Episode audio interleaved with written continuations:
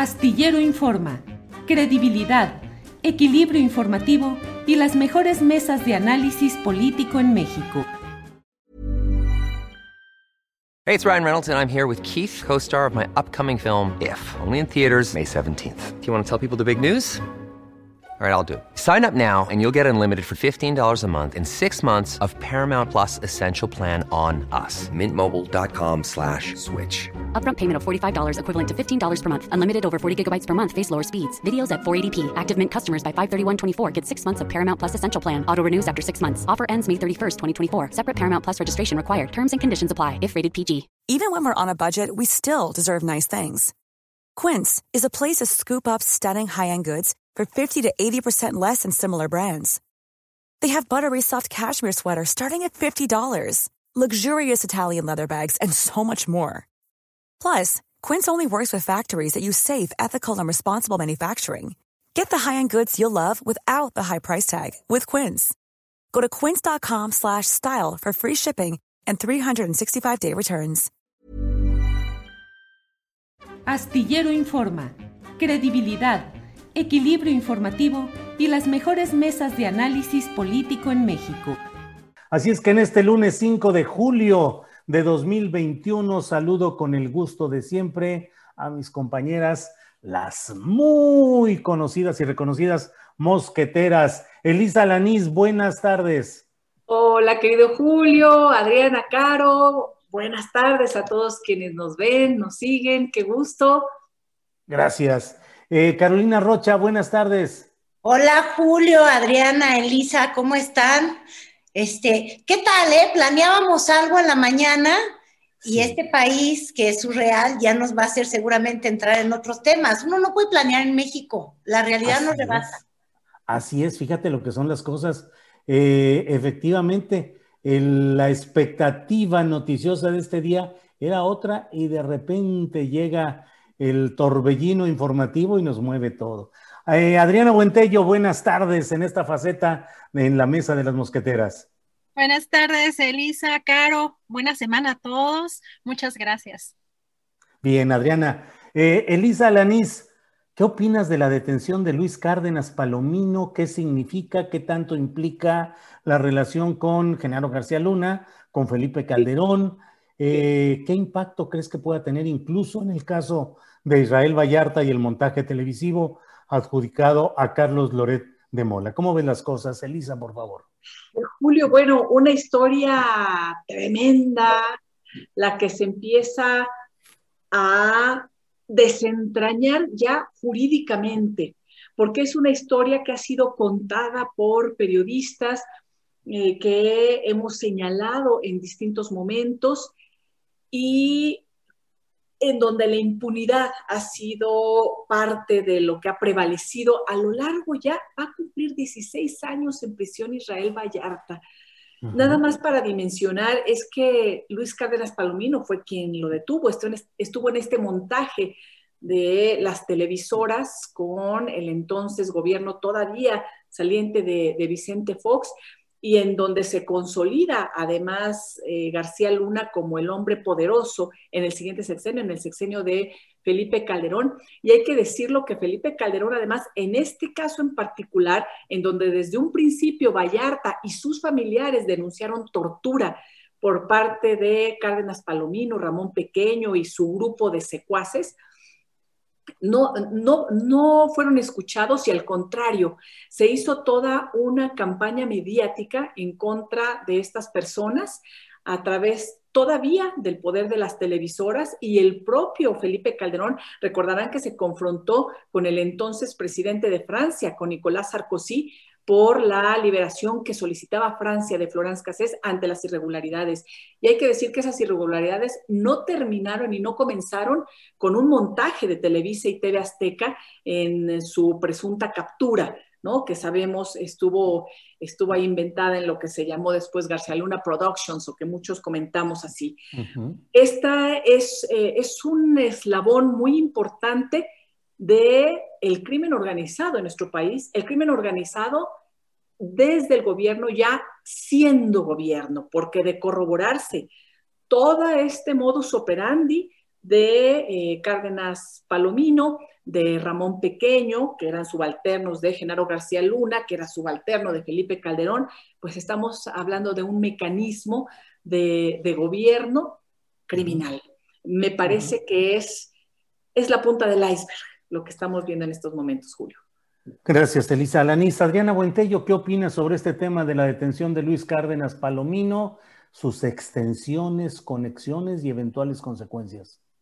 Julio, vale la pena recordar que uno de los ex colaboradores de Genero García Lundo, Facundo Rosas, fue, bueno, el que fue excomisionado de la que ya desapareció la Policía Federal, compareció precisamente en marzo de este año sobre las investigaciones que lleva eh, la Fiscalía, además contra Genaro pues, García Luna, y en el que también está eh, siendo precisamente eh, indagados Luis Cárdenas Palomino y, como decía Lisa, Ramón Eduardo Pequeño eh, García, y pues todo el círculo cercano a García Luna. Este creo que sería quizá uno de los movimientos más relevantes, sobre todo para este caso de, injusticia en el caso contra Israel Vallarta, eh, sobre todo porque no tiene sentencia, independientemente de si pensamos que es culpable o no.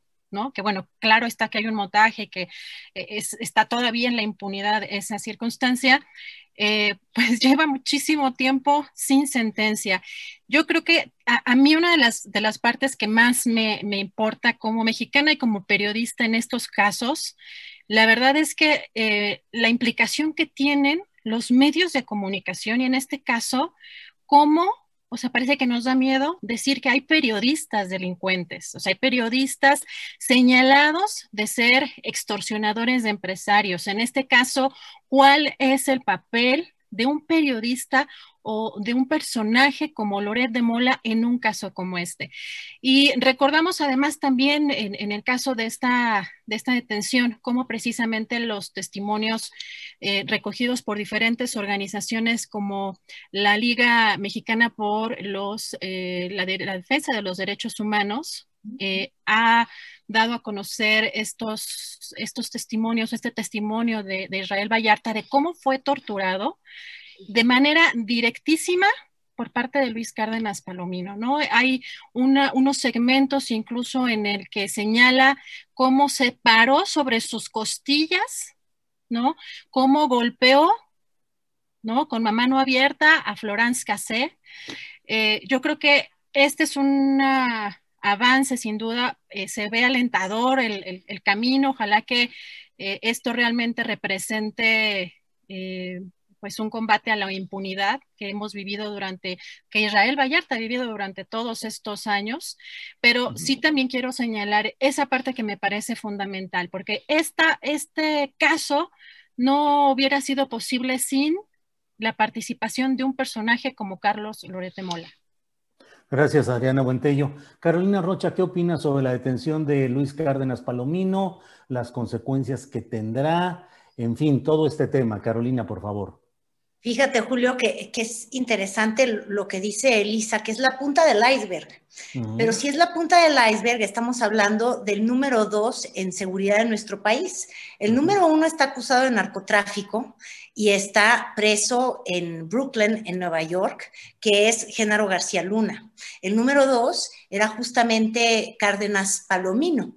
Y de él consta, como muy bien decía Adriana, en la televisión, pues la forma en la que torturó. Y sí vale la pena destacar, el único periodista que fue invitado fue Carlos Lorete Mola. Los demás medios llegaron porque había una movilización brutal de policías y nosotros, Tebasteca, y sí vale aclarar, llegamos tarde, sentíamos que se nos había ido la nota. Lo que pasa es que no fuimos invitados a hacer el montaje. Entonces, hay evidencia grabada en video de cómo Luis Cárdenas hace un interrogatorio de Israel Vallarta, de cómo, como dice Adriana, golpea a Florence Cassés, y es bien grave. Ahora, el segundo punto, que es muy interesante. Felipe Calderón, les cuento, está que se lo lleva el tren. Se lo lleva el tren, mi querido Julio, porque él que tuitea y tuitea y no para y tiene tanta cosa que criticar. Fíjate, hace dos horas su último comentario tiene que ver con el tren Maya esa obra que no le gusta, pero yo creo que el tren Maya le está pasando la arrolladora, porque en esta punta del iceberg el único personaje que está arriba de esta estructura de Genaro García Luna, acusado de tener vínculos con un cártel de la droga, el de Sinaloa, y ahora Luis Cárdenas Palomino, acusado de tortura, tenían solamente un jefe, y ese era Felipe Calderón. Entonces, yo creo que comienza ahí a moverse, pues, no voy a decir que la consulta popular, ¿verdad? Pero bueno, quizás ya podríamos cancelar la consulta y podríamos irnos en términos legales a ver quiénes pueden resultar responsables, pues, de que Israel Vallarta siga en la cárcel cuando Florence Cassés, pues finalmente ganó un caso, está libre desde hace muchos años y la justicia ha sido completamente desigual para un nacional versus una extranjera que fue defendida por su gobierno cuando estaba Sarkozy al frente. Bien, gracias Carolina. Eh, bueno, pues ahorita eh, Adriana Huentello toca el tema de cómo ciertos uh, periodistas o conductores de programas de televisión se pueden prestar a este tipo de montajes, específicamente eh, Carlos Loret de Mola, de quien Mari Sainz, su esposa, nos dijo la semana pasada en entrevista que está convocado o formalmente Carlos Loret para un careo por la vía cibernética, no presencial, con Israel Vallarta el próximo lunes 12 de julio que es un proceso largamente pospuesto, con excusas médicas, con ausencias físicas, y finalmente nunca ha habido más que eh, una versión que ya ha dado el propio Loret de Mola, de que él no supo, que no tuvo conocimiento, pues un poco como el propio Felipe Calderón, diciendo que él nunca supo lo que hizo Genaro García Luna y toda su pandilla criminal a lo largo de seis años. En fin, pero Elisa, además de este tema, pues eh, ya este miércoles viene la segunda emisión del quién es quién en las eh, eh, mentiras de la semana, eh, que es una forma de estar supervisando, enjuiciando, persiguiendo, dicen algunos, el ejercicio periodístico. ¿Cómo ves este tema y cómo esperas que venga una segunda emisión, Elisa? Julio, lo ligo un poco con todo este tema que estamos hablando del papel de los medios, de cómo el poder político y económico se enlaza, eh, después ya no se distingue quién es quién, están en los mismos intereses y vemos cómo es posible que después de tantos, tantos años, por ejemplo, no haya sucedido nada en este caso de las, eh, del montaje de Florence Cassés, pero como también es una pequeña parte. Yo sí quiero mencionar, y me regreso un poquito antes de, de, de comentar de quién es quién en las mentiras, eh, tocando otra vez el tema de los medios, Julio. Sí. Eh, estamos hablando además de un posible modus operandi de los distintos gobiernos, acentuado en el gobierno de Felipe Calderón desde hace muchísimos años, que es la fabricación de bandas de secuestradores. A mí me lo dijo personalmente la secretaria Olga Sánchez Cordero, hoy secretaria de Gobernación, que atendió en su momento el caso como ministra, en donde ven esta manera y han visto de construir eh, bandas de secuestradores para colgarse las medallas los gobiernos eh, y en donde estamos viendo que además posiblemente esas medallas y esos gobiernos eh, justamente estaban encabezados por delincuentes, por criminales. Entonces la pregunta es, ¿a quiénes realmente protegieron? ¿Quiénes realmente son los secuestradores que han azotado a tantas familias mexicanas durante tantos y tantos años y eh, por qué agarran de esta manera a personas inocentes, porque lo que me decía es que de pronto toman a alguna persona, algún delincuente y después a inocentes, a sus familiares, los torturan. Y quiero comentar que yo he entrevistado a muchas familias que han permanecido en ese modus operandi y que incluso siguen en prisión. Y por cierto, parte de esas familias eh, están conformadas por la familia del propio Israel Vallarta, en donde sus familiares estuvieron también presos, fueron también torturados y ellos fueron absueltos. Y en, eh, simplemente en abril pasado, eh, Juan Carlos Cortés Vallarta narró unas cosas impresionantes, es que lo tengo aquí porque justo estaba yo recordando ese fragmento en donde habla de cómo lo desnudan, de cómo le echan agua fría, de cómo incluso lo queman, y, menciona nombres muy claros. Dice, estaban en nuestra tortura, fíjate, Ramón Pequeño, David Bernal, Enrique Montiel, Rigoberto Durán y Misael Ávila. Hay que ver después dónde estuvieron estos personajes. Sabemos que, por ejemplo, Cárdenas Palomino, pues estuvo en la seguridad de Grupo Salinas mucho tiempo. Hoy, este, preso también. No sé si ellos tenían conocimiento de todas estas, en dónde están estos vínculos, ¿no? Si tenían conocimiento de estas denuncias que hacían los propios familiares desde entonces, de esas torturas directamente por estos personajes. Aquí, por ejemplo, Juan Carlos eh, me narró ahí en, abril cómo em, David Bernal lo agarraba de la cabeza con las rodillas. Eh, él es el que le apretaba la nariz, le echaba el agua por la boca, Enrique Montiel se le subía el estómago cada vez que le hacían preguntas, le sacaba el aire, Misael lo agarraba de las rodillas y Rigoberto lo tomaba de los pies. Eh, ellos querían obligarlo a que dijera que Israel y Florence eran parte de una banda, que eran los líderes y que él aceptara que trabajaba con ellos y que eso fueron en muchísimas veces una y otra y otra vez. Esta es una de las muchas narraciones que hemos escuchado de los familiares que fueron torturados por este grupo, por este equipo. Son muchos y está ahí, ¿no? Entonces hay que ver esa... Sí, sí, Julio. ¿Por qué no? Sí, sí, de acuerdo, lo que quieras abundar en este tema. Y te propongo, les propongo que le demos una segunda vuelta al tema, que este mismo tema lo caminemos y luego ya regresamos con el tema del quién es quién en las mañaneras. Adelante, por favor, Elisa, en lo que quieras. Sí, Básicamente eso me, parece que es eh, muy impactante y que también nos enseña a que debemos de escuchar a las víctimas. Eso es parte del aprendizaje que nos ha dejado todo esta, eh, toda esta cadena de sexenios de impunidad en donde, eh, pues sí, obviamente los gobernantes quieren que los medios demos siempre la versión oficial, ¿no? Y que, que veamos nada más esa parte, y que además mucho tiempo así estuvieron, ¿no? Y siempre dicen, no, y, y qué dice la autoridad? Yo creo que tenemos que escuchar a las víctimas, porque hoy en día todavía hay gente que dice la secuestradora Florence, el secuestrador Israel, y no tiene sentencia.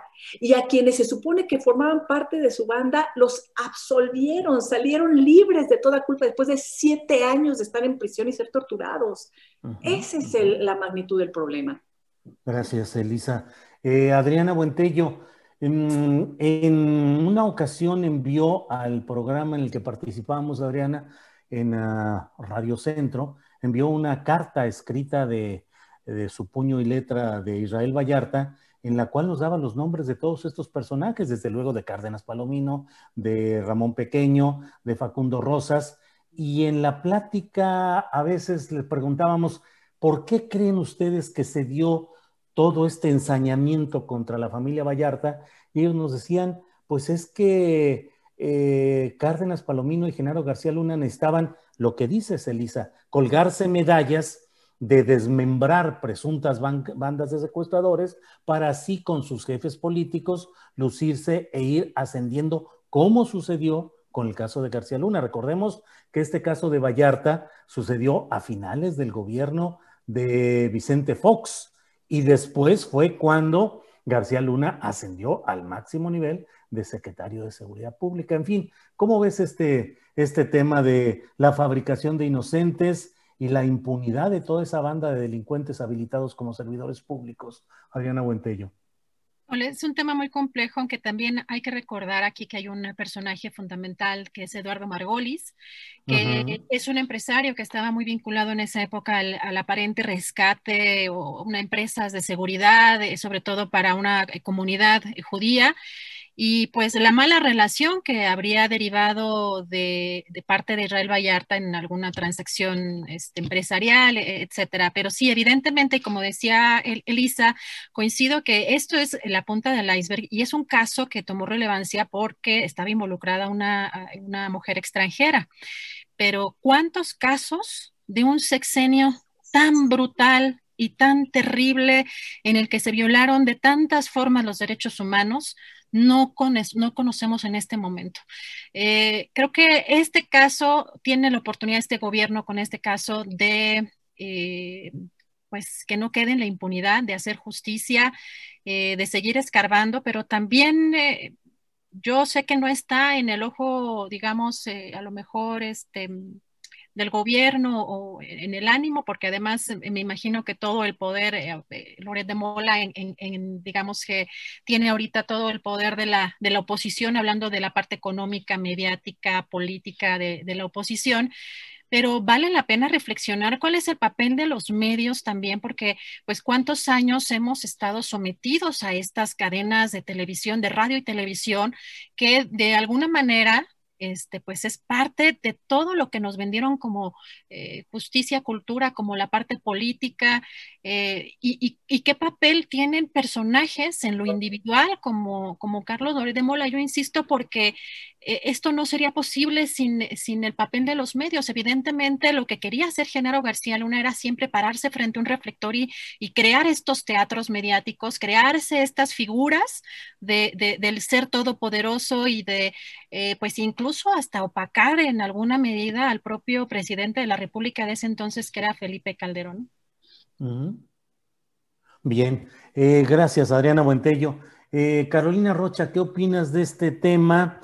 Eh, pues sobre todo en lo relacionado con esta persistencia de la práctica de la tortura, la construcción de presuntos culpables y ese colgarse medallas, como lo hemos visto a lo largo de muchísimo tiempo, de los funcionarios que aparecen diciendo que desmembraron la banda, los responsables, los culpables, cuando mucha gente que vive el terrible drama del secuestro eh, denuncia que en las propias corporaciones policíacas están infiltrados los mismos secuestradores, si no es que son los mismos. ¿Qué opinas, Carolina? Pues justamente recordando el tema de colgarse medallas, Julio, fíjate, en 2011 Felipe Calderón le otorga una medalla a Luis Cárdenas Palomino como, el gran superpolicía, es la medalla al mérito policial este, cuando él ya tenía conocimiento, qué bueno que hace este recordatorio Elisa, cuando Calderón ya había recibido cartas, acusaciones, cuando estaba completamente ventilado en muchas este, versiones periodísticas nacionales y extranjeras, que había fallas en el debido proceso por todos lados, en este caso en particular el de Florence Cassés. Pero también yo creo que lo que es muy interesante de la acusación que se está haciendo en contra de Luis Cárdenas Palomino y toda esta banda criminal que hacen bien en llamarla criminal, es que en el sexenio de Calderón en particular, lo que vimos y que aceptamos finalmente los mexicanos en todos los periódicos, en toda, toda la radio, en todas las televisoras, era siempre el desfile de acusados, que hay veces que yo digo de broma, Julio, yo creo que los agarraban así de la calle y actores de reparto y que si te pones a ver video tras video de los presentados, porque no sé si ustedes recuerdan, que lo que más le gustaba al gobierno de Calderón era presentar golpeados además a presuntos culpables que significaban que habían desmembrado alguna banda criminal. Y los presentaban con golpes en la televisión sin cubrirles el rostro, este, sin guardar su identidad y faltando en todas las formas a los derechos humanos. Este, pueden ser criminales, quizás algunos de ellos sí eran criminales, pero tú no puedes basar un sistema de justicia rompiendo la ley en todo momento. Y eso se convirtió en las formas, en la norma, en la normalidad, en, este, durante la administración de Felipe Calderón en nuestro país y obviamente con Genaro García Luna, ávido siempre de mostrar que las podía todas, que podía más, porque además siempre estuvo en un claro conflicto con las, con las Fuerzas Armadas y eso parecía este, una, competencia. Entonces, yo creo que quizás ahí se abre la puerta, no solamente para el caso en particular de los Zodíaco, como ellos bautizaron a la banda de, Israel eh, Vallarta, sino para muchísimas personas que, que fueron presas, sin que se siguiera el debido proceso. Un país que no es capaz de seguir las leyes siendo autoridad, pues no va a ser capaz nunca de, hacer que reine el imperio de la ley. Por eso tenemos la impunidad que tenemos. Entonces, por ahí yo creo que también viene otra revisión importante y vamos a ver, habrá quien se espante mucho con ello, pues cómo, si, si, si esto se da, este, las prisiones que nunca habían estado más atestadas, de veras, ¿eh? Los, las cifras de personas encarceladas en una administración, en particular en la de Calderón, nunca la habíamos conocido, fue histórica. Entonces, él estaba preocupado por estas formas, por meter en la cárcel, por fingir y pretender que se estaba haciendo algo en contra del narcotráfico, que se estaban desmembrando bandas, que él tenía resultados, que esto vestirse como militar para darse legitimidad, este, había logrado triunfos brutales este, en su sexenio. De hecho, el Felipe Calderón de hoy, el de México Libre y ahora el de aliancista con el PAN y regresado al PAN, sigue insistiendo en que él tuvo mucho éxito contra el narcotráfico, cuando no hemos visto desde Fox hasta la fecha, incluido el gobierno de López Obrador, más que las cifras de homicidio, de impunidad y de delincuencia crecer en nuestro país. Entonces, va a ser interesante cómo se venga el futuro y obviamente que la Fiscalía sea capaz de construir un caso siguiendo el debido proceso, este, de construir un caso con pruebas contundentes, pues para poder este, ver que se haga justicia con quienes con injusticia quisieron inventar que eran los mejores policías eh, que combatían al crimen mientras permitían que creciera brutalmente el cártel de Sinaloa en nuestro país. Entonces, este, pues, pues a ver qué es lo que ocurre. Yo sigo muy interesada en ver qué escribe Calderón, pero pues no ha escrito nada. Él que tiene tantas opiniones, caray. ¿Qué le habrá pasado? ¿Se le, ¿Se le cayó la lengua o, cómo? Creo que se le descompuso la computadora, Julio. creo que sí. Y nada más aquí, ay, es que se me vienen como muchas cosas a la mente. Ahorita acabamos platicando todo esto y yo creo que sí, sin duda, vamos a ver qué hace Felipe Calderón, pero recalcar, esto es un modus operandi que, se, hemos vivido pues desde que se dio la famosa transición. Fíjate, hace poco entrevisté también a las madres de jóvenes presos y a uno de ellos, Osvaldo Rodríguez, que supuestamente formó parte de la banda de los Kempes. Ahora una nueva generación de maestros en periodismo de investigación del CIDE se adentró en, este, en esta investigación. Está muy impresionante, se acaba de publicar. Yo tuve la oportunidad de entrevistar a Osvaldo Rodríguez, cuyo padre sigue en prisión. Imagínense, los detuvieron en 2002. Mm. En el 2002. Y lo cierto es que en este caso, como en el de Florence, ha pasado Vicente Fox, Felipe Calderón, Enrique Peña Nieto, y Andrés Manuel López Obrador, porque lleva tres años. Y Andrés Manuel se comprometió además a el tema de la amnistía, a la liberación de presos y presas. ¿Qué es lo que ha pasado? Entonces, sirvan estos espacios para decir desde aquí, a ver, Secretaría de Gobernación, que ha querido abanderar estos temas, a ver, presidente de la República, ¿usted conoce de este caso de los Kempes, otra de las bandas inventadas para colgarse medallas, en donde se supone que Osvaldo Rodríguez, torturado, estuvo años en prisión y salió absuelto también, Julio? Es decir, no hubo nada y cuyo padre sigue hoy en día en prisión sirva para que conozca también el gobierno de estos casos y cumpla con lo que prometió en campaña, además. Deberíamos, nada más para que quienes nos escuchan y que no conocen tan profundamente el caso de García Luna y el montaje, este, Lorete Mola, eh, Genaro Productions, valdría mucho la pena retomar esta historia criminal que escribe Golpe, eh, porque documenta de una manera fría, hay veces que hasta engorrosa, este, relata y retoma todos los testimonios y cómo se fue formando este caso y cómo te das cuenta que cuando en México, y ahora sí digo como Elisa, en México como costumbre, las policías quieren encontrar un culpable, encuentran un culpable, ¿eh? y en México y en China, porque incluso este caso te puede remitir al documental este tan interesante, ¿se acuerdan ustedes? Ay, de Netflix, que fabrican un culpable y con el niño.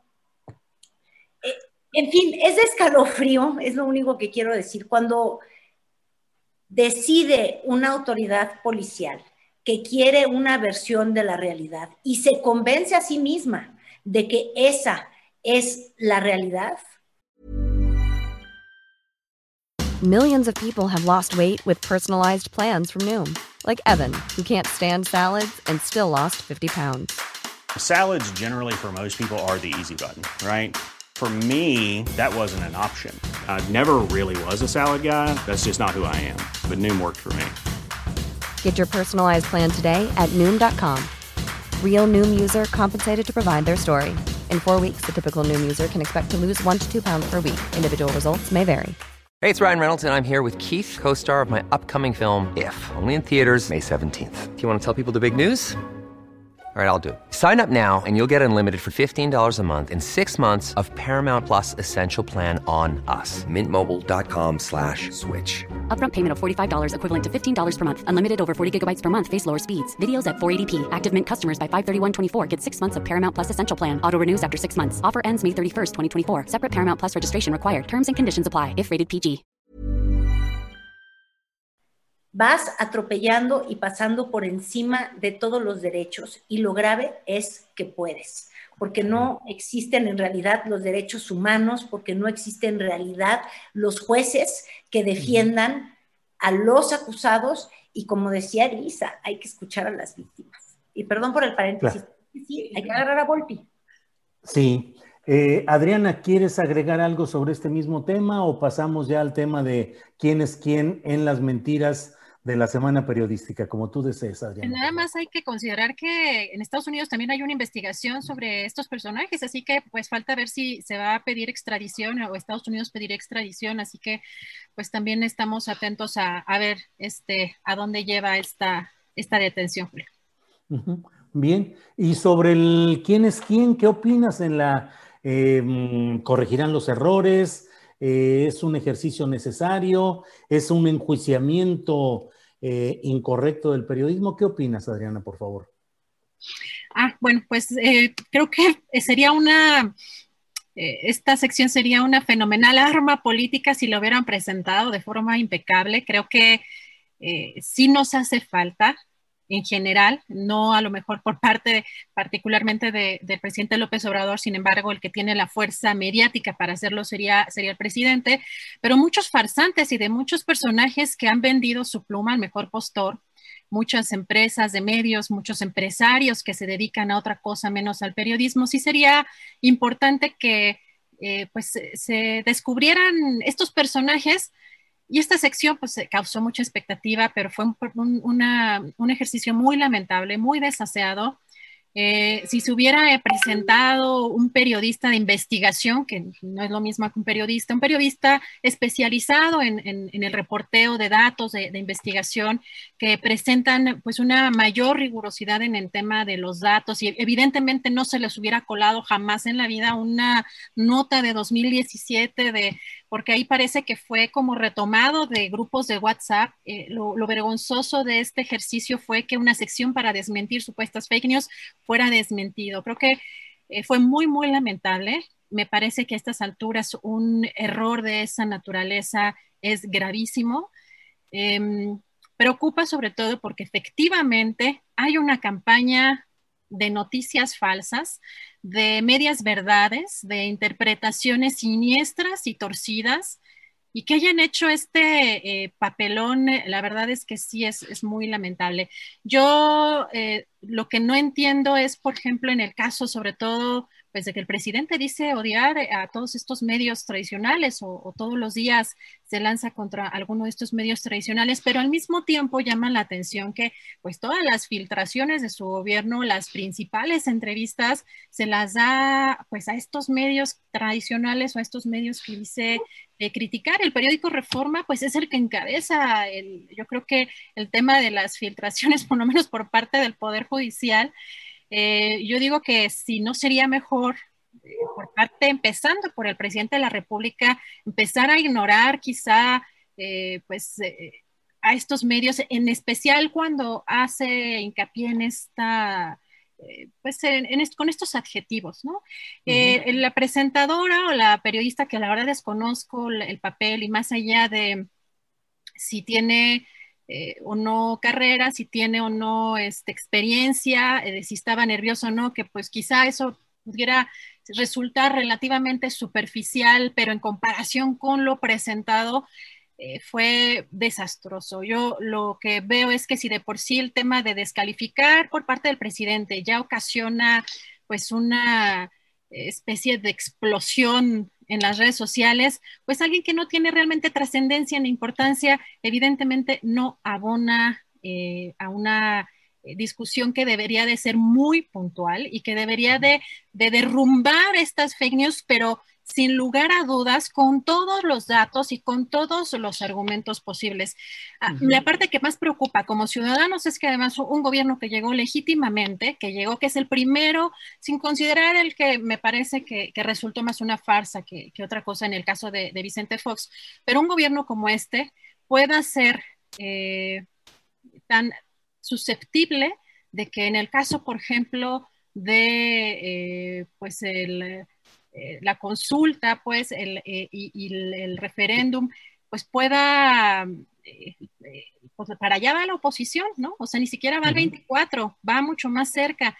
Entonces, tendría que dar el gobierno pasos mucho más seguros, más, e, inclusive en este tema de, de, la manipulación del tema de los medicamentos contra el cáncer, me parece que fue un papel muy lamentable el del gobierno, el no poder por, un lado, prever en el tema de la comunicación, pero no, no verlo manejado de mejor forma, ¿no? Y, el, pues yo espero que no nada más cambien de personaje, sino también de, de, este, estrategia, ¿no? Que sea mucho más de los datos duros. Gracias, Adriana.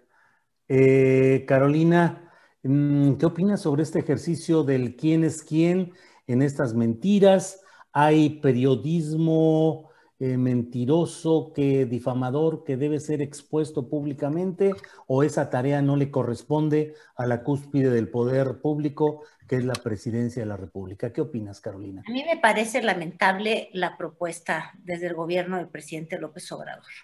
En primera, porque en las democracias uno elige a un gobierno justamente para eso, Julio, para que gobierne, para que este, vea cómo se usan los recursos, para hacer política pública que impacte a los grupos sociales, para impulsar el crecimiento económico, para este, ampliar la presencia de México en el mundo, para promover el turismo, para que prospere la industria, para muchas cosas, para dar medicinas a los niños con cáncer. Para eso es electo un gobierno, para que actúe. No es electo para decirnos cómo pensar los gobiernos que te dicen qué es lo que tienes que pensar, cómo pensar, cómo percibes la realidad, cómo no percibes lo que está ocurriendo o cómo leer un medio, o piensa que la ciudadanía es idiota o se acerca más a los estilos este, autoritarios de gobierno.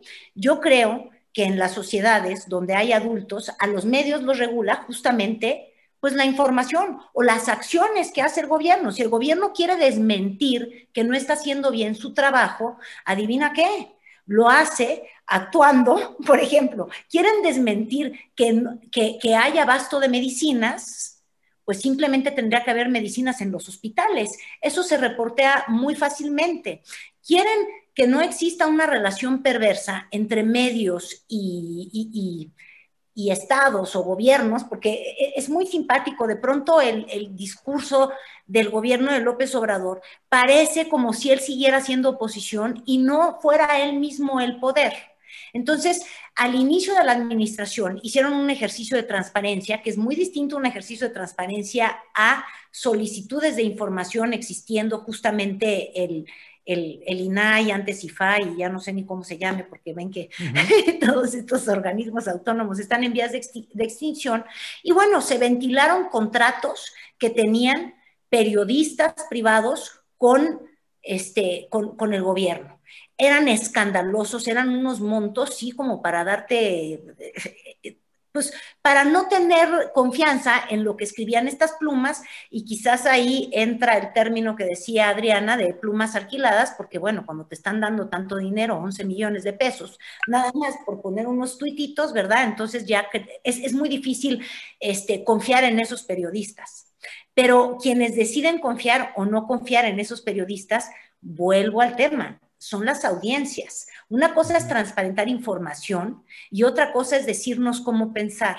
Y yo creo que ahí el presidente López Obrador sigue con esta obsesión de pensar que la crítica no le construye, de ver a los medios como adversarios y de, este, pues de olvidar que cuando uno está en el gobierno, pues mucho ayuda la investigación periodística, porque las investigaciones periodísticas mucho han ayudado justamente para construir casos como el que tiene ahorita la Fiscalía este, en contra de los Soya, ¿no? O de los financiamientos electorales que hacía el, gobierno de Peña Nieto en el caso de, Duarte de Chihuahua o de Duarte de Veracruz.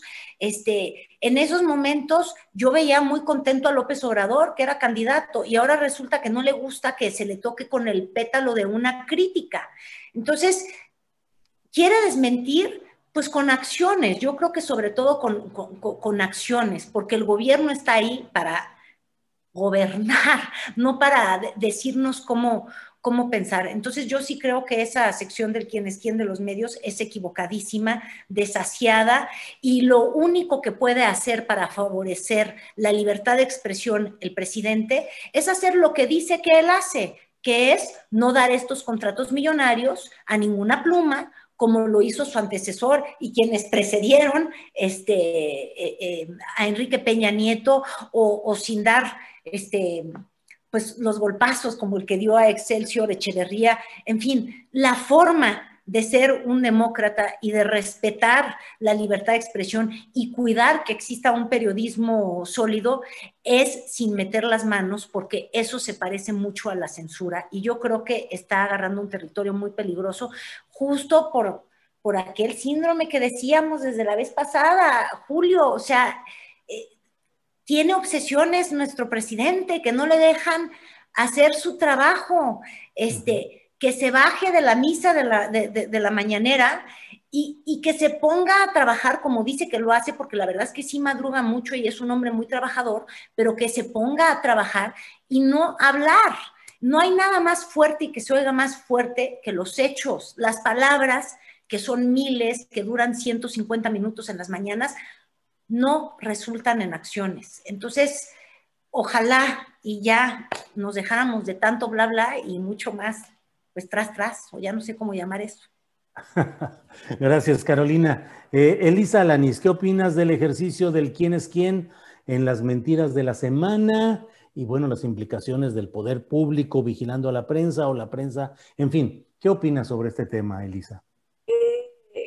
Qué peligroso, qué despropósito, Julio, porque, porque además se lo hicieron muy mal. Es decir, fake news para disque desmentir fake news, ya no se entiende, ¿no? Porque además, para ser eh, rigurosos en estos ejercicios, hay muy buenos periodistas, ¿eh? La verdad que sí. En México tuvimos este ejercicio, ¿se acuerdan de verificado cuando lo del terremoto? Que eh, se ha hecho eh, extensivo ya en otras áreas, con otros medios, con otros colegas. Ahora, por ejemplo, el sabueso de eh, Daniel Moreno, el grupo de Animal Político, en donde tienen una metodología, hacen estas, estos análisis de verificación de lo que se dice, y, hay matices, por ejemplo, algunas cosas pueden ser imprecisas, no necesariamente falsas, otras son mentiras totales, otras omisiones, y de esas, de esas tuvo el ejercicio que hizo Andrés Manuel López Obrador en sus mentiras y quién, quién es quién en las mentiras y demás. Fue él el que cometió esa serie de, errores y ahí lo podemos ver. Lo que pasa es que la gente no va a tener oportunidad o yo no sé cuánta gente lee, por ejemplo, el documento que presenta Sabueso y cuánta gente escucha al presidente Andrés Manuel López Obrador. Y eso me parece que es muy, muy peligroso porque entonces se van a quedar con una versión omisa con una versión imprecisa o con una versión en donde de plano se dicen cosas falsas. Es muy, muy peligroso porque entonces sí, lo que estamos viendo es más un ejercicio de propaganda que un ejercicio serio para tratar de aclarar eh, y desmentir aquello que no se esté haciendo bien por parte de la prensa, que me parece que es esencial. Nosotros debemos de ser siempre autocríticos. Si nos equivocamos, debemos rectificar. Por supuesto, si decimos algo que no es verdad, tenemos que eh, ofrecer, abrir el espacio para el derecho de réplica. Es decir, sí hay ya también eh, metodologías, hay avances, hay estudios, sí hay prácticas que tenemos que ir implementando en los grandes medios. Entonces, por lo pronto, dice Andrés Manuel, no es para señalar, no es para estigmatizar. Y dije, ah, caray, pero qué tal la, la, escarlata de todos los que mencionaron ahí en la mañanera, ¿no? Ya nada más falta que pasen y, y quieran que hagan un rondín ahí para que, ¿no? Ya sabes, desnudos. Con todo respeto, ¿Eh? el presidente decir, con todo respeto, ya nada más. No, no. E, eso es el ejercicio, con todo respeto, ahí les va su verdad. Ay, Dios mío. Y, y, además cosas que sí se han equivocado, ¿eh? hay que decirlo, se han equivocado, han señalado a personas de manera incorrecta o bien la han señalado de manera mañosa. Hay algunos antecedentes, por ejemplo, en Estados Unidos, bien importantes ya jurídicos, en donde se ha dicho cuando un periodista da alguna nota, por ejemplo, y se equivoca en una cifra, no es suficiente ese error como para tratar de desprestigiar toda su labor. Porque a veces hay un datito que dan mal, eran 30 heridos. No, eran 25, fake news, no sé cuánto. No, no, no, espérame, corrijo. Pero eso se arma todo un tinglado para decir, vean, es falso. Eso ya pasó, ¿eh? pasó con el tema de Héctor de Mauleón, por ejemplo, con el tema de la oxigenación, en donde armaron todo un tinglado para decir que, fake news. Y, y sí hay que conocer esos detalles que en otros países se ha avanzado y se han dado ya algunas sentencias o algunos criterios importantes para garantizar la libertad de expresión, sobre todo ante un poder tan, tan concentrado como es el presidencial en nuestro país. Bien, gracias, eh, gracias Elisa. Eh, Adriana, mm, pues sobre este tema lo que quieras abundar, o bien si entramos al tema de este futurismo presidencial, pues que está desatado porque el propio presidente de la República ha mencionado hoy mismo a algunos de los presuntos aspirantes a la candidatura presidencial en 2024. luego de que la semana pasada eh, le chiflaron en la Asamblea de Morena a Mario Delgado y corearon para Claudia Sheinbaum un presidenta, presidenta evocador de los mejores momentos preelectorales de López Obrador. Y hoy mismo que el presidente no citó a Ricardo Monreal. En fin, lo que quieras comentar sobre todo esto, Adriana, por favor. Gracias. Eh, pues, mm, aunque con el presidente López Obrador yo creo que nadie eh, pues la tiene segura la eh, candidatura, me parece que de los perfiles para el 2024, el día de hoy mencionó este, pues, perfiles que pues creo que no tenían nada que ver, pero un poco yo creo que para confundir o para ahí meterle como más este suspenso, sí, como más suspenso al asunto. Yo creo que Claudia Sheinbaum sigue siendo una de las preferidas por el presidente por varias razones que pues en una de esas también eh, este, cambian, por supuesto, como eh, los asuntos, porque destapar a alguien antes siempre eh, pues lo deja muy expuesto, ¿no? A la, a la, lupa. Pero en este caso, em, creo que uno de los talones de Aquiles de la cuarta transformación es el tema del feminismo. Y aunque particularmente Claudia Sheinbaum no es que lleve una relación pues digamos que muy positiva con este sector feminista, sin duda entiende mejor el tema que el propio presidente López Obrador y me parece que eh, pues siendo el sector feminista eh, pues un, sector en constante crecimiento, me parece que, esa sería Claudia Sheinbaum un perfil adecuado, además de la pues, larga tradición de jefes de gobierno eh, y regentes, ¿no? Bueno, que consiguen la candidatura presidencial, pero también el tema está el tema del costo político del metro. Creo que de manera más directa y además por este resultado de la primera fase en la entrega de, esta, de este peritaje, pues todo apunta que la mayor o la principal responsabilidad recaería en el propio pues canciller Marcelo Ebrard. Así que las eh, reuniones que hemos visto en Palacio Nacional me parece que tienen grandes señales, eh, sobre todo eh, cuando habla el presidente en las conferencias mañaneras, pues de alguna manera de, presentar a Claudia Sheinbaum como em, la la que tuvo la idea de, estas reuniones y de que el propio Carlos Slim eh, de Grupo Carso pues reparara toda la línea de manera integral, que evidentemente el presidente es el que lleva la batuta en esta, o le arrebató la batuta a Claudia Sheinbaum, a la jefa de gobierno, pero la presenta en la mañanera como si fuera la idea de, la propia jefa de gobierno. Ese uno me parece importante que está ayudando un poco a descargar eh, un poco la responsabilidad que hay en este momento sobre sobre estos hechos trágicos. Así que creo que, el presidente está pues con su respaldo buscando pues, eh, eh, limpiar quizá un poco eh, la imagen de la jefa de gobierno. Em, yo creo que el caso de Ricardo Monreal es también muy particular porque pues ha mandado también un fuerte mensaje al presidente dice que le va a ser leal, ¿no? Al presidente, aunque no sea candidato en el 24, pero también ya le demostró que tuvo el poder suficiente para movilizar a sus huestes aquí en la delegación Cuauhtémoc. Así que creo que Monreal va a intentar eh, convencer al presidente López Obrador.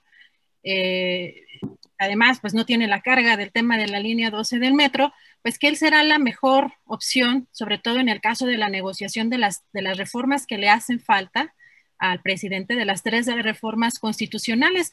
Así que creo que nada, pues nada está dicho, pero por lo que yo he visto, por ejemplo, es que Ebrard anda muy desaparecido, no sé ustedes, anda, eh, ya no está tan presente en las conferencias mañaneras, está de viaje, este, como que no ha tenido pues mucha eh, participación en las últimas semanas. En la gira de la vacuna. Sí, anda de la gira de la vacuna. Carolina Rocha, ¿qué opinas sobre este futurismo presidencial acelerado eh, con los propios, pues casi destapes que ha hecho el presidente de la República, eh, incluyendo ahí seis nombres, dejando fuera a Ricardo Monreal, y los casos de Mario Delgado y de eh, específicamente de Claudia Sheinbaum? Por favor. Carolina? Ay, Julio, pues yo lo único que pienso es que para transformarse tanto, para hacer una cuarta transformación, qué bárbaros, cuánto esfuerzo y están idénticos. Este, Todo lo que ha estado ocurriendo, incluso los tiempos, ¿no? Que venga una elección intermedia y paso seguido, entonces vamos a hablar de quiénes son los presidenciables. Es seguir el, libreto del priismo, luego el panismo que nunca supo romper el, el libreto y ahora de la 4T que sigue siendo presidencial, que sigue siendo pues como el PRI de los tiempos, oye, de don Fidel, ¿cómo se llama? Que en paz descansa. Fidel Velázquez. Exactamente, ¿qué ¿cómo era su frase? Decía, el que se mueve no sale. Y fíjate, en la foto. Exactamente, y el que se movió, que fue Ricardo Monreal, te digo, son idénticos, esto parece la maquinaria, pero revivida, dinosaurica. El que se movió, que fue Ricardo Monreal, diciendo que él sí en su corazoncito había un pedazo de presidente esperando, Zacatecano, bueno, se movió y sácate que le dieron el zape, nada más omitiendo su nombre y encartando a otros. Y este asunto de encartar, de decir, por aquí, este puede ser presidencial y pónganse aquí, Esteban Moctezuma, imagínate si ya lo habían mandado a, Washington, e, eso es lastimar el corazón de alguien, lo emocionan y luego lo van a bajar. Juan Ramón de la Fuente, que siempre ha tenido el detallito de la vanidad, no hombre, ha de estar inflado como algodón. Pero esto es una tendencia tan, tan, pero tan a la Carlos Salinas, que fíjate, pedir enjuiciar en una consulta a estos presidentes y luego tener dentro de sí un prista tan grande, la verdad es que yo, yo, yo digo, ay, don Andrés Manuel, pero si usted es muy diferente y no come del mismo plato, ¿por qué están haciendo los tiempos iguales? Eso relativo al proceso, Julio, de verdad es que ya, ya, el deporte nacional de tener presidenciables me parece de pronto que, híjole, nos, saca de lo importante y nos mete en, lo superfluo que nos gusta mucho, pero que también no, no abona para nada, porque entonces, ¿qué es lo que empieza a ocurrir? Pues que los funcionarios empiezan a actuar por aprobación y por vanidad y no empiezan a actuar por gobernar y por hacer bien su trabajo. Entonces, claro, Bueno, pues ahí está Claudia Sheinbaum, que siempre ha estado en el corazón este, como hija política de Andrés Manuel López Obrador.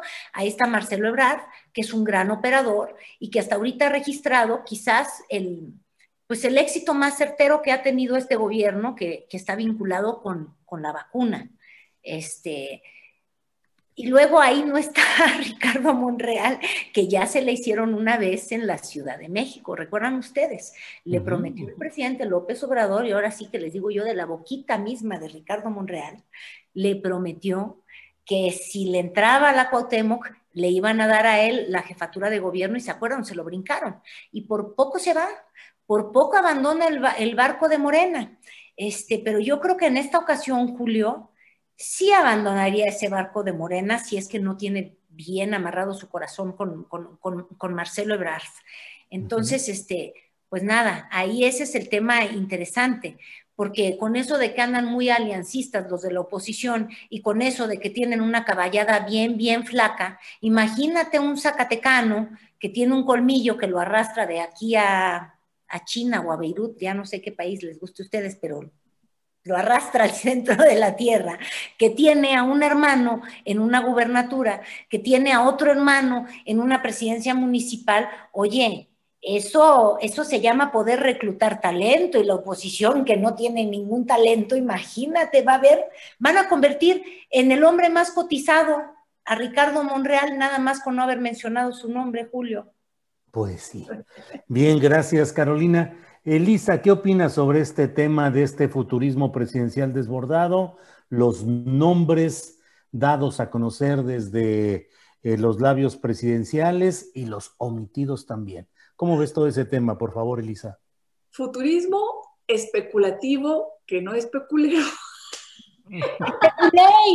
Especulé, especulé. Especulé, especulé. Está muy especulé. Julio, porque es que... Especulé. Especulé. Es un nuevo verbo, está increíble, me gustó. Así está la cosa, ¿no? Eh, ahora uno se pregunta si el destapado no es el tapado, al que no mencionaron, porque es al que no exhibe ahorita de lleno, porque ya están todos los medios en el rum rum, ¿verdad? De quién es de estos que acaba de mencionar este, José López Portillo, que diga, este, Andrés Manuel, Andrés Manuel. este, eres mala, Elisa, eres muy mala. Ya no sabemos, ¿no? Entonces, por un lado, obviamente a Marcelo, pues le debe una cuando la encuesta en donde él se dio, que fuera Andrés Manuel el candidato. Claudia Sheinbaum es su consentida, digamos, de toda la confianza, una mujer que lo ha seguido de toda la vida.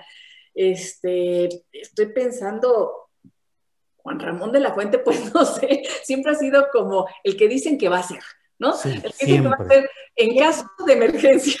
Es, el, el, el, el, Joker, ¿cómo se llama? Es el comodín.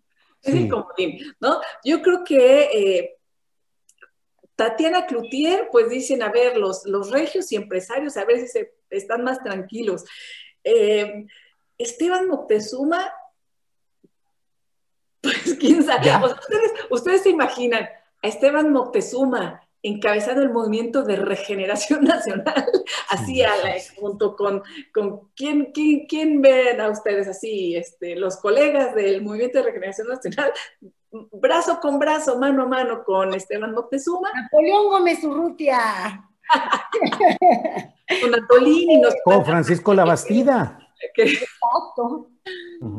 Entonces, o, exacto, ¿no? con la Bastida, no, no, sabemos. Entonces, pues bueno, yo creo que este es un tema que está así para la, para la risa, para, para el cotorreo y viendo, por supuesto, quién, pues, a quién decidirá.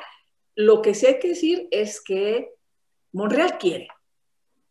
Él quiere con Moreno o sin Morena.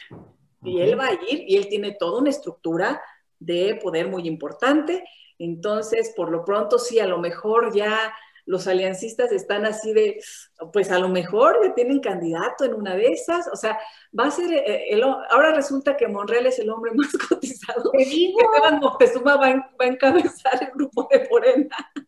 Pero bueno, así está la cosa con lo especulé esta tarde. Política especuladora. Ajá.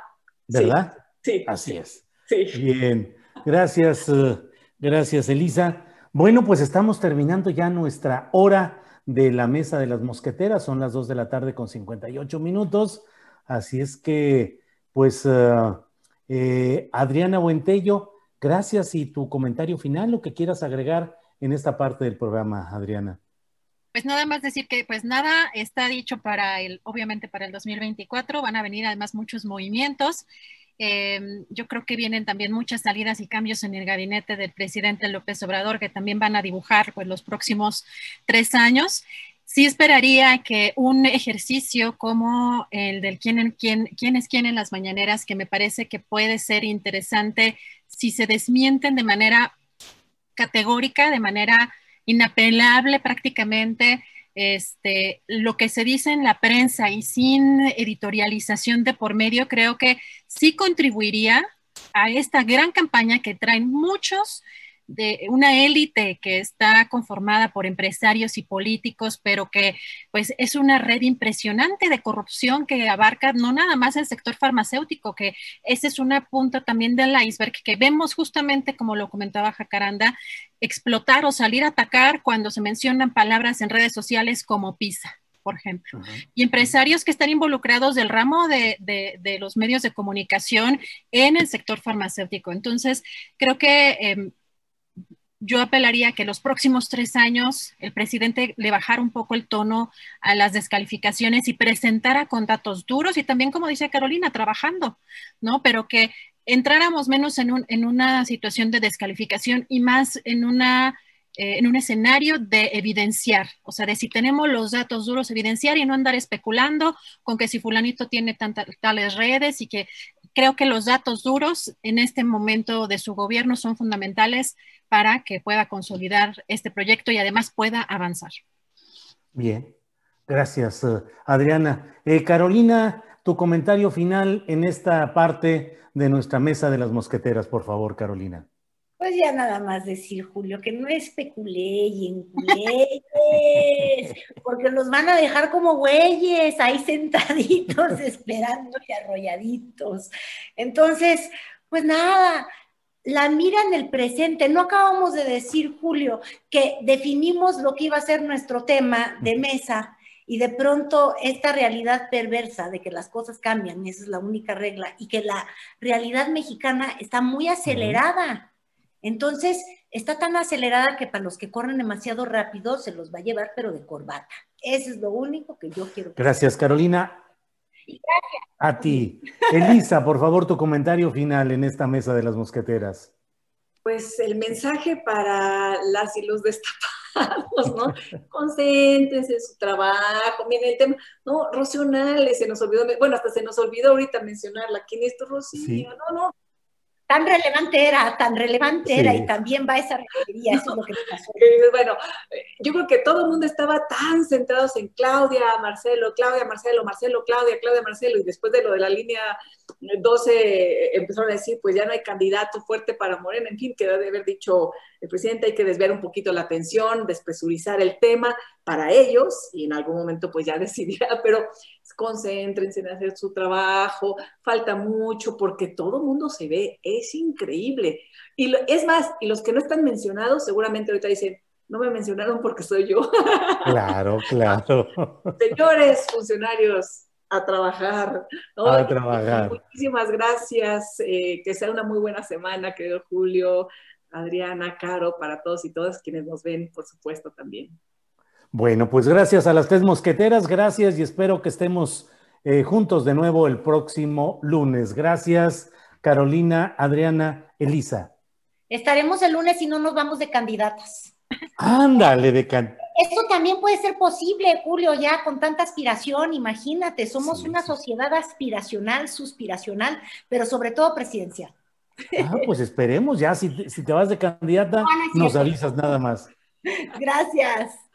Gracias a las tres. Hasta luego. Gracias. Para que te enteres del próximo noticiero, suscríbete y dale follow en Apple, Spotify, Amazon Music, Google o donde sea que escuches podcast. Te invitamos a visitar nuestra página julioastillero.com. Hi, I'm Daniel, founder of Pretty Litter. Cats and cat owners deserve better than any old fashioned litter. That's why I teamed up with scientists and veterinarians to create Pretty Litter. Its innovative crystal formula has superior odor control and weighs up to 80% less than clay litter. Pretty Litter even monitors health by changing colors to help detect early signs of potential illness. It's the world's smartest kitty litter. Go to prettylitter.com and use code ACAST for 20% off your first order and a free cat toy. Terms and conditions apply. See site for details. ¿No se merece tu familia lo mejor? Entonces, ¿por qué no los mejores huevos? Ahora, Egglands Best están disponibles en deliciosas opciones. Huevos clásicos, de gallina libre de jaula y orgánicos de Egglands, que ofrecen un sabor más delicioso y fresco de granja que le encantará a tu familia. En comparación con los huevos ordinarios, Egglands Best contiene la mejor nutrición como 6 veces más vitamina D, 10 veces más vitamina E y el doble de omega 3 y B12. Solo Egglands Best. Mejor sabor, mejor nutrición, mejores huevos. Visita egglandsbest.com para más información. Para que te enteres del próximo noticiero, suscríbete y dale follow en Apple, Spotify, Amazon Music, Google o donde sea que escuches podcast. Te invitamos a visitar nuestra página julioastillero.com.